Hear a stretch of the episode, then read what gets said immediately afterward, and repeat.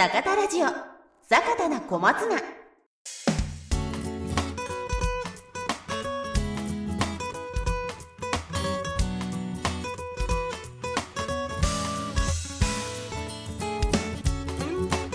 皆さんこんにちは。この番組は花は心の栄養野菜は体の栄養株式会社坂田の種のポッドキャスト番組坂田な小松菜です。本日のパーソナリティは小松菜営業担当の伊藤。小松菜エキス担当の西川とえーソリューション統括部の高木でお送りいたします。よろしくお願いしますよよろしくお願いいたします。えっと、今回ですね、えー前回に引き続きですけれども、えーブリーダーの西川さんそれから、えーソリューション統括部の高木さんにお越しいただきました、えー前回はですね、えー夏の困りごと、まあ、これのソリューションということで、え3人でお話をしてきましたけれども今回のテーマは冬の困りごとですね、まあ、こちらのソリューションについて3人で話していきたいと思います。はい。えっと、前回ですね夏の困りごとということで話をさせていただきましたけれども、えっと、高木さんですねあのブリーダー、はキャベツのブリーダーもやられてたということではい。さまざ、まな仕事をやられてやられててですね、え実はですねあの土壌医の一級をお持ちなんですね。それはとても興味があります。そうなんですよ、はい。そこをですね、ちょっと私もなかなか本社一緒なんですが話す機会なくてですね、ちょっとこの際、はい。えこの土壌医一級のですね、まあお仕事というか、まあどんな感じなのかっていうのを少しあのご紹介いただければなと思いまして、なんか日本で300人しかいないって聞いたそうですねな何人ぐらい実際300人ぐらいですか？そうですね。はい200人から300人ぐらいの間ですかね。まあ今登録してる人だともうちょっともしかしたら少ないかもしれなない。ですけど。2022年、えー、10月31日現在ですけれども、まあ実動の。人数だとねやっぱり結構少ないは少ないです。なるほど。これは興味深いですね。はいどんなことをすごいですねはい、はいされてるんでしょうか？そうですね。あの資格はねこれあの、はい農水省の講演の、はい。えー日本土壌協会さんうんうんうん資格なんですけれども、あのまあ簡単に言うともう名前の通りで、うん。土壌のお医者さんそういうことですよね。になりますはい。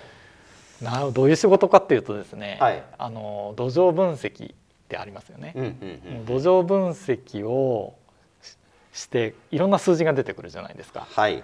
あの数字を読み解く力とか指導する力ですね非常に難しいですね。そうですから土のその構造やらうんそういったものからはい。肥料の駆け引きうんあと病気の部分とか根っこの部分とかねなるほど。結構ね実はあの幅広くそうですね。多少深くみたいな感じですかね。なるほど。そこそこ私もですが取った時はこれはい。土壌医の一級っていうのがあの5年農業経験がないとということでまあ坂田の種でねあのやってきたっていうところでうう受けられたんですけれども、やっぱり農業経験がある程度現場であのないと、うん。なかなかこれチャレンジもできないような資格なのかなと。そういうことですね。まあそうですね。あとはですねこのおあのこれお医者さんの心得かもしれないですけどね私が言うのもあれなんですけれども、その患者さんである生産者の方ですね、はい聞いてきた方がどうしたいのかっていうところがうん。まず聞けないとあ処方箋が書けないんですね。ー患者に寄り添う。そうなんです。ところそうなんです。こねここが大事ってことれ。医療倫理じゃないですけどど、これはね土壌医でも絶対あると思っててですね。私も心情にはしてるんですこれを。なるほど。あの押し付けじゃなくて。ええこうしたいあああなりああいう風になりたいとかですね。土をこうしたいっていうその軸がないとこちらもねだったらこうすればいいよっていう形でこれソリューションなんですけども、本当ですね。はい、確かにそれはあれですね育種の育種で現場行って品種聞かれる時にもやっぱりこう肝に銘じとかなきゃいけないような本当言ですね。葉ですね。あのえ 営業マンも同じですね。あのやっぱりねバーッとねしゃ、はい言うのはね本当に簡単なんです実は。なるほどあ勉強になります。ねちょっと後出し気味なんですけど向こうの意見を聞いてから、いじゃあこれがいいんじゃないですかって言った場合は、あのそのソリューションが通る精度はずっと上がると思います。なるほど。確かにそうですね。この数値見て、まあ、その数値から言えることもありますけれどもやっぱそれプラスこうしたいっていう思いがあって、そうようやく解決の言葉がはい。高木さんの口から出てくるというところですね。まあ、あとはそうそうなんですよ。あとはもうやっぱり同じお医者さんと本当同じで、はい、健康にやっぱり土がそ、まあ、できててですね、はい。作物も健康にできてればやっぱり病気は結果ですからね。病気とかそういう障害っていうのは。はい結果の部分がそそその前段があるからそうなるんであって、うんそこを解決しないとやっぱりその結果だけ追ってもねっていう話はあって常々私も申し上げてるのはそこかなと。なるほどいや非常によく分かりましたし非常に重要な仕事だということが分かりましたので、これをお聞きになって高木さんの仕事がまたすごく増えるんじゃないかと心配いしてすけど本当ですね。もう言ってしまうとね、怖いなとか思いながらこっちは話してるんですけどね。はい。で実際あれですね小松菜の本当に上手な農家さんははい。小松菜を見ながら土を見てるところがありますからなるほどですね。小松菜の状態で土をこうはい判断している、はい。でやっぱりそれはい。いろいろ土について悩んでる方が多いので、なるほど。ぜひ今度あの産地回る時にはちょっと一緒にね。同行していただければ、そうですね。本当ですねええと思います、はい。早速仕事が増えてしまいました。そう、もうここぜひおでね、願いします。本当簡単にあのええ皆さんに言ってしまうと、う三つ気をつけていただければね、土ってできるんですけど、はい。何排ですか？三つ。一が排水ですね。はい排水はい。排水、二に pH、はい。三ー子がなくて五に肥料って言って。なるほど。じゃあこの12が大事そう土壌のソリューションっていうのはこの排水 pH がね一番2番に来てるんです。うんうんはい。で酸子がなくて5に肥料です。なるほそのどなんか肥料が上に来そうな。いやそういうイメージしてしまいますよね。ねあと僕なんかもさこれ聞く前まではあの病気になったらやっぱり土壌消毒剤とかね、ええ。土壌消毒とかもそっちのソリューションじゃないですか。対処療法の、ええ確かにそっちじゃないんですね。あの僕もいろんな土壌医の方とお話したらね。やっぱりこういう結論。なるほど。そもそもこの3つですよね。そのうちの排水と pH がちゃんとしてるとなるほど。結果としては病気はやっぱり減って確かにあのね問題になるようなはい。猫部病だったりとか、はいはいはいまあ、この間も話にあったベ,、まあ、ベッド病とか白錆病とか、ぱ排水っていうのが非常に大事だっていうことはその病気の担当のものも言ってたので。上位階があるとしたらこの順ですっていう、ええ。なるほど確かにそういうと言われるとそうだなって納得するところがありますね。これは使っていただいてね西川さんの講習会でどんどん言っていただけると。三子がなくてって言いたいですよね。本当ですね。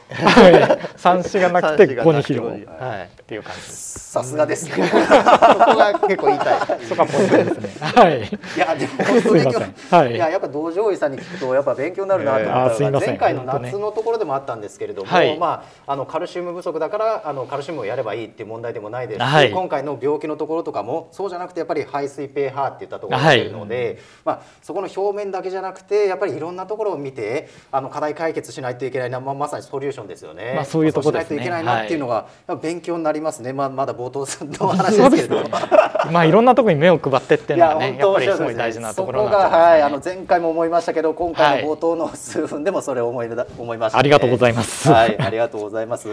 でようやくここで本題に入らせていただきたいので、はい。あの冬場のソリューションのお話に向かいたいと思うんですけれども。ちょっと私営業担当のあれですけれどもやはりあの小松菜あの農家さんお邪魔させていただいてて、まあ、冬場いくつかあの課題あの挙げられることあるんですけれども、まあ、あのよく聞くのはやっぱりズル向けと呼ばれる表裏のあの表皮の剥離ですね。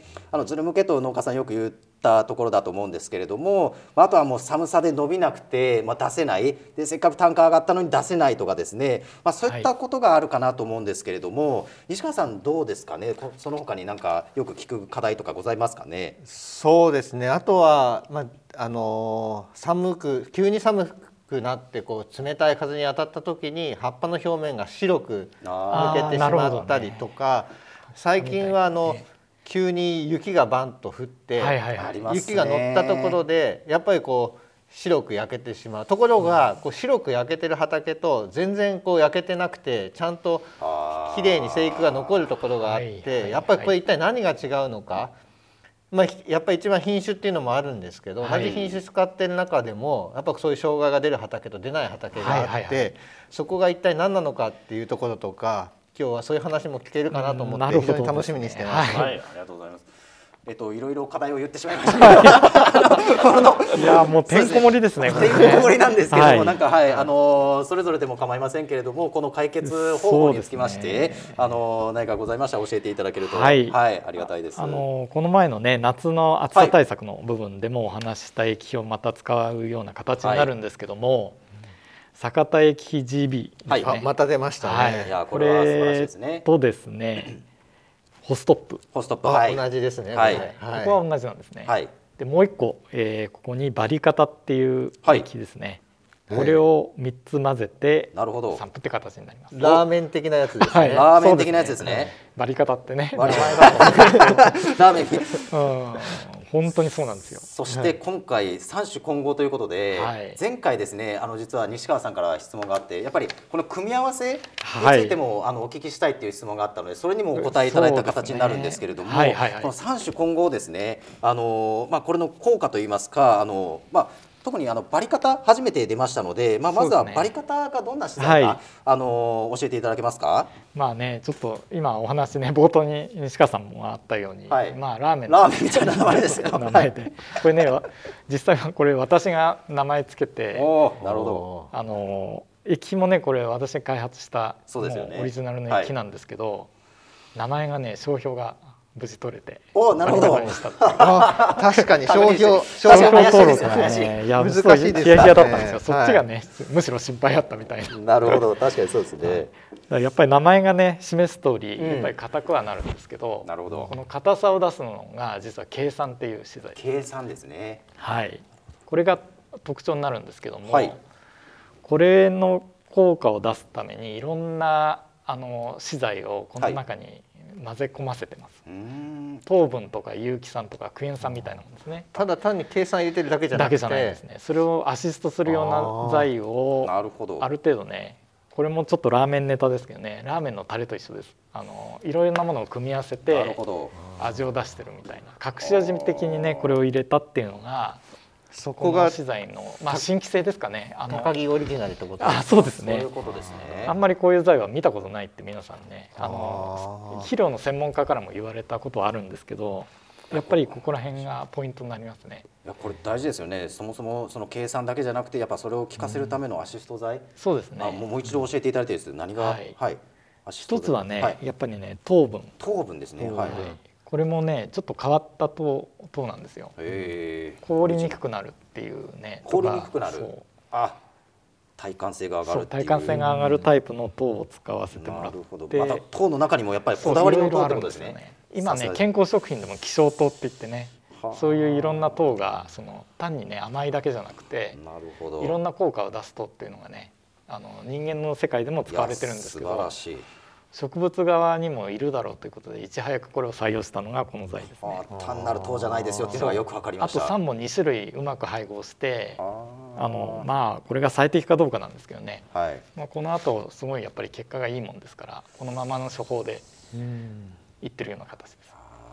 なるほまあ、いろいろま混ぜて作った材なんでねこれはこれでいいのかなと思ってど、ます。なるほど。計算単なる計算じゃないですよっていうのはよくわかりましたね、まあそれがバリ方ですね。これをねあの、はい。ホストップと GB と混ぜて使っていただくっていう時に実はね2つポイントがあるんですね。本この肥料の世界ですとね、はい。あの先ほど言ったお話で pH っていうのがあったんですけどこの液肥もね pH が結構変わってて、はい。この酒田液肥 GB っていうのは pH が高いんです実は。GB は pH が高い。はい。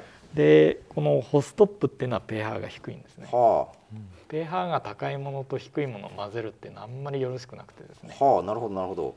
よく洗剤とかもねはい。混ぜるな危険っているじゃないですか。ありますね。書いてありますね。あんまりこのこういった材は相性は良くないとされてるんですけどもあ実はバリ方にそこら辺を中和させたりある程度ねそういう機能を持たせてあります。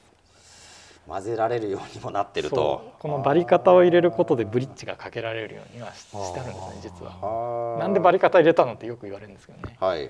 あの計算の効果っていうところのあの一つの部分ともう一つははい。この2つの材をつなぐ役割っていうんですかねなるほど。それを一応このバリ方の方に持たせてあります。そういった意味で三種ってことですね。干渉力を持たせてこの3材混ぜられますよっていうのがポイントになりうます。あとはそのホストップに入ってるけあのカリ分ですね。はい。カリウムとアリン酸の効果っていうのもけ実は計算が入ると引き上がるって言われてるんですね。あリン酸とカリが。はい、リン酸とカリの効果は計算が入ったことで引き上がるって言われてますので、まあ除剤としては最適じゃないですかね。なるほど糖も入ってるんでね、やっぱはい。体感性も上がるっていうところもあるんですけど、まあいろんな部分っていうんですかね。このバリ方を選んだ理由はそういうところになるかなと。なるほど。体感性が上がるっていうのはそういう白く焼けたりとかそうですね。そういう部分もかそういうのが軽減できる。軽減できると思います。あーいいですね。なるほど。この白くそうですね。あの、まあ、発火するっていう部分ですよね。あの他の野菜になりますけどブロッコリーあります。もよく辛いがねあのししらけたりするってね、はい。結構寒いので問題になりますけど、はい。こういうせっかくアントシアンフリーの品種使ったのに、ですよね。はい、寒くなったら白くなってっていう実のはありはですね。ますね。この資材とかを使うとだいぶ減ってるっていうのはもうね実験結果で出てるんです、現場でですね。なるほだから今回そその単材でやって効果があるのを3つ混ぜてますから当然効果点は上がってくるかなと。あどなるほど。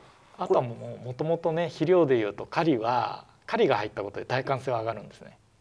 はあなるほどなるほど。そういう部分もありますんでこのグリシンベタインも当然耐寒性上がるんですけど、はい。ーはいはい。まあ、耐寒性が上がる資材を3枚入れてるから当然効果は安定させられるかな。そうですねちょっとお聞きしたいのはその耐寒性が上がるメカニズムこれ3剤上げることによって、はい。まあ、そもそもあの狩り自体が耐寒性を上げるものがある、えっと、それから、えっと、もうちょっと詳しく教えていただけます？かバリ方に入っているものではその中に入っている糖分とかですね。なるほど。あとは計算が入ったことで狩りの効果も上がるでしょうからなるほど。そういうところも期待でます。あと GB はねもともと耐寒性が上がるっていうのはね、はいこの暑さ対策のところでもね、うん。ストレス全般に強くなるっていうところがありますんで、なるほど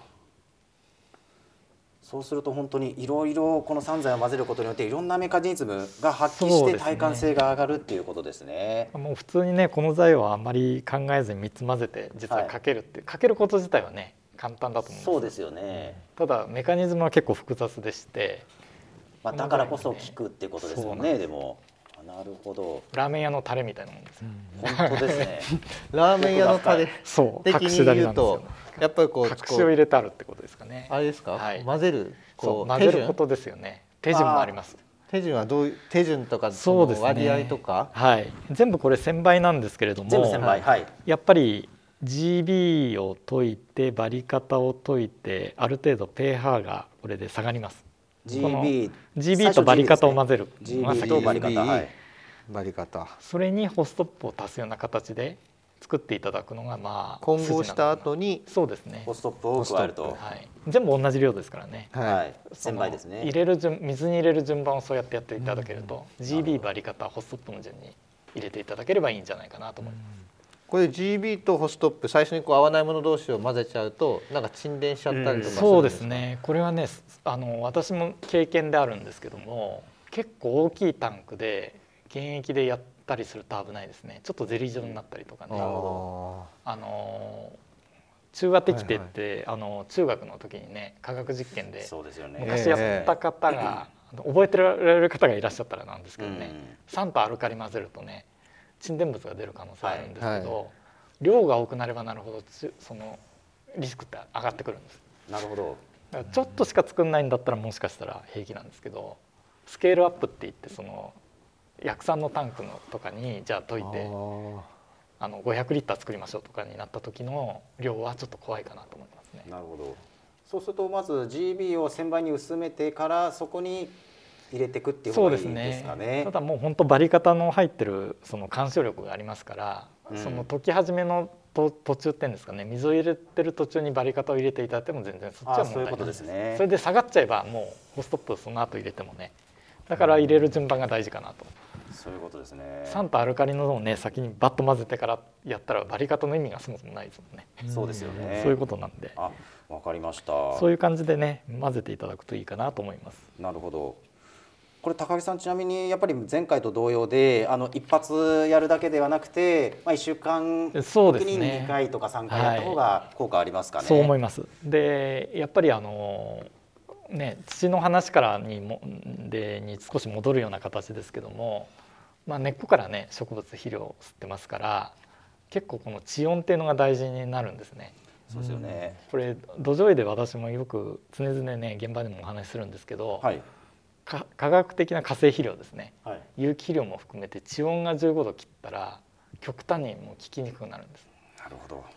15度ですね。15度15度がラインですねこれ根っこの活性度とかもあるんですけどその肥料がそもそも効く仕組みもこれあの微生物が相当関与してるんはいですね、肥料も全部例えば有機系の肥料とかアンモニア体の窒素も硝酸になるのにみんな金の力で動いてるんであこれが15度のラインを下回るとあ。全部止まるんですーなるほど。そうするいうことですか。と一気に効率が下がると。あだから効きにくくなるんですね。そうなんです。温度が下がってだから肥料をね勢い冬はいじゃあいっぱい入れましょうって言うんですけどまあ、いっぱい入れて効く効率が下がってるからちょうどそれでいいんでしょうけどね。そういうことですね。それはあんまり土のためにはよろしくないんで。そうですよね。できればですねやっぱり葉面散布をうまく使っていただいたりしていただくといいのかなと、え寒さでですねあの小松菜が伸びなくて、まあ、成果流通が少なくなっていやここで出せたらいいのになっていうことが結構あるんですけれども、はい。やっぱりあのそうなる前といいますかしっかりと天気予報を見てあの寒さがガツンときそうだなっていう思う前にやっぱりこの材を打っといた方が効果はありますかね。そうですね。やっぱりあの予防って形ですよね。そうですね。対症療法って言ってもなってからかける方がほとんどだと思うんですけれども、はい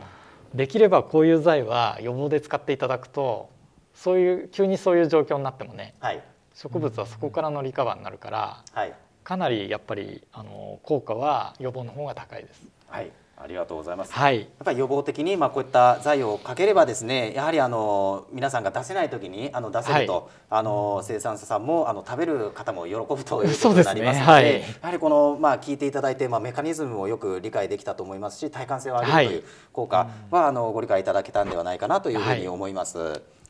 それではですねあのもう一つですねあの対策まあ液肥以外のところであのあればあの教えていただけますか？そうですね。あのメジャーな方法でねもはい。うほとんどの方は昔からやられてるとは思うんですけども、はい。まあ、あえて言うとベタ掛けの資材。はい、そうですね。温剤って言われるんですけどね、はい。こういうひ、はいはい。あの植物に直接かけてはい。保温するっていう被覆資材ですね。そうですね。先ほどもはい。やはりあの各温度の確保重要っていう話が出ましたもんでやっぱそこが大事っていうところですね。うん地温も大事ですけどねやっぱりね、この気温でしょうね、ここの確保っていうのが葉っぱの伸びに大きく影響してくるでしょうし、うん、葉っぱがやっぱり物理的に傷まないっていうのもねありますんで、はい、ぜひぜひこれは活用していただきたいですね。そうですね。はいやっぱりブリーダーからしてもやはりこのパオパオですとか保温資材っていうのはやっぱり大事かなっていう印象はありますかね？そうですね。うちの栽培でも種まいてもう10月に入れば種まいた後、はい。発芽揃うまでの間はやっぱ発芽を均一にするという意味も含めてあの、まあ、パオパオのベタ掛けを使ってますねで冬場はやっぱり1日発芽がずれると生育1週間ずれるって言われるので大きいですよね。大きいですね。一日発芽をできるだけ揃えてやるっていうのが大事かなと思います。あのあの現場でやっぱよく聞かれるのが日中の、えーベタ掛けですね。うんはいあの日中やっぱ保温するためにベタ掛けをするのがいいのか、それとも日中はどちらかというとやっぱ日光を土に届,、届ける方が大事で、はい日中はできるだけ外して、はいはいはいで夜にに日が当たらなくなってからかける方がいいのか。やっぱりそこら辺はよく聞かれることがあるんですけども、うんはいそこら辺はどうですかね？そうですね。あの私もいろいろ野菜を指導してきて、あのトンネルですよね。うんはいあのトンネルを二重でかける作型とかあるんですよ。はい。で今西川さんのねおっしゃった通りでこの地面にこの日光が届かないっていうことのこの重大さっていうんですかね。なるほど。かえってねあのトンネルをずっとしちゃった方が温度が低いんですよね。は温度でいうとせあれなんですかね輻射っていう言葉がね使われるとは思うんですけども地面にやっぱり蓄熱するっていうところは、はい。西川さんのおっしゃる通りでこの手間なんですけどね。昼間は多少はやっぱりそれでも開けた方がいいかな、あ。開けた方がいいですね。気温が低くてもですね。はい日光がやっぱり地面に届くことの大事さですね。そこは。ただそこら辺をねその遮光その透光率って言って光が入る率の高いものでねあのベタ掛けの資材が出てますのでそういうものをまあ使っていただいてかけっぱなしにするっていうのも一つ策にはなるかなと思ってます。なるほど。小松菜の栽培で冬場に失敗するのの一つで中耐っていうのがあるんですけど、はいはい、やっぱその中耐冬場温度下げるのが怖いからって言ってえ日中もまあ内張りをかけたままにして保温しようとしている農家さんの方が、むしろ日中こう内張りを外して光を届けた農家さんよりもあ中耐しやすいっていうようなことがどですね。あったりするので、はいやっぱ日光は大事かなって。はい。ーまさにおっしゃってたことですね。はい、トウモロコシとかメロンとかトマトもやっぱり冬に苗を作ってる方は皆さんそれで陥って失敗してられる方多いですよね。ふあの曇りでも張りっぱなしにしててみたいななんか真っ暗でね冷たくなっちゃっててみたいな曇りでも開けた方が温度が上がるんですよね。なるほど。いろいろありますよ。事例でよくわかりました、はい、日光が届くことの大事さですね。日ね、曇ってても届くみたいですよね。はい、やっぱね。なるほどなるほど。なんか人間だと鍛えた方があったかいと思うから、はいはい、でも畑はやっぱりこう太陽にさらした方がそうです、ね、あったかくなるからそこちょっとこう肌感覚と違うところがあるので、そうですね。本当にそこねやっぱり大事なところですね。はい、はい。ありがとうございます。まあ、ベタ掛け次第ちょっとパオパオという話出ましたけれども、はい、ソリューション統括部さんとしてですねあのこのおすすめの商品とかございますか、ね、はい、具体的にはそのパオパオのあの投稿率の部分で、はい、パオパオ90っていうそうですね。パオパオ90でございます、ね、商品とあとシンテックス光ですね、はい、この2つになります。あはいこの2つの違いを教えていただけますそうですね、あのパオパオ90の方は、はい、あの規格が多いっていう部分ですね、いろんなあの幅と長さがありますのであの生産者の方がねぴったり合うようなものを手に入れやすいんじゃないかな。と。あと投光率って言ってその光がね入る率も90って形ですから、うん、ハーパー90の90は90がそのこれを示すことですね。そうですねでシンテックスの方はほつれとかですねそういった耐久性の部分をあの、しっかり重視したというかそこを強調した商品なので結論から言うとどっちもおすすめになりますね。そうですね。欲張りな話ですけど。まあ生産者さんがまあどちらを好むかっていうところですね。すねあの使っていただいて結果はどちらもねいい形に当然なっていくと思いますから、はい、あのぜひねあの初めての方というかまあ多分ね結構こういった資材は使われている方多いと思うんですけど、そうですね。改めてねあの効果っていうのをあの検証してまた使っていただけるといいんじゃないかなと思います。はい、いや今日は本当高木さん西川さんとお話しさせていただいて大変勉強になりました。ありがとうございました。はい、はい、そうですね。あの今日ね冒頭のお話液肥とかこういうあの被覆資材のねお話を差し上げたんですよ。そうですね。とはいえですね、はい、やはり一番大事なのは、はい、私も経験則のお話ですけどね、はい、やはり品種になります。っていうのはそもそもねやっぱり、育種をそうやって耐寒性をつけたりとか、ね、みんな私もキャベツとかもねそういうので見てたもんですから、はい、やっぱりね品種のそこの占める割合っていうのは大きいかなと思います。はい。西川さんの西川さんの仕事が非常に大事だというまとめるとですね、あれなんですけど、頑張りますよ。はい。どどういうもんでもね、あの僕も土壌のこれ現場に出てても、まずあの結構最後の方かな、もう解決できないところでの部分っていうのは大きくウェイト占めるの品種なんその植物のなるほど。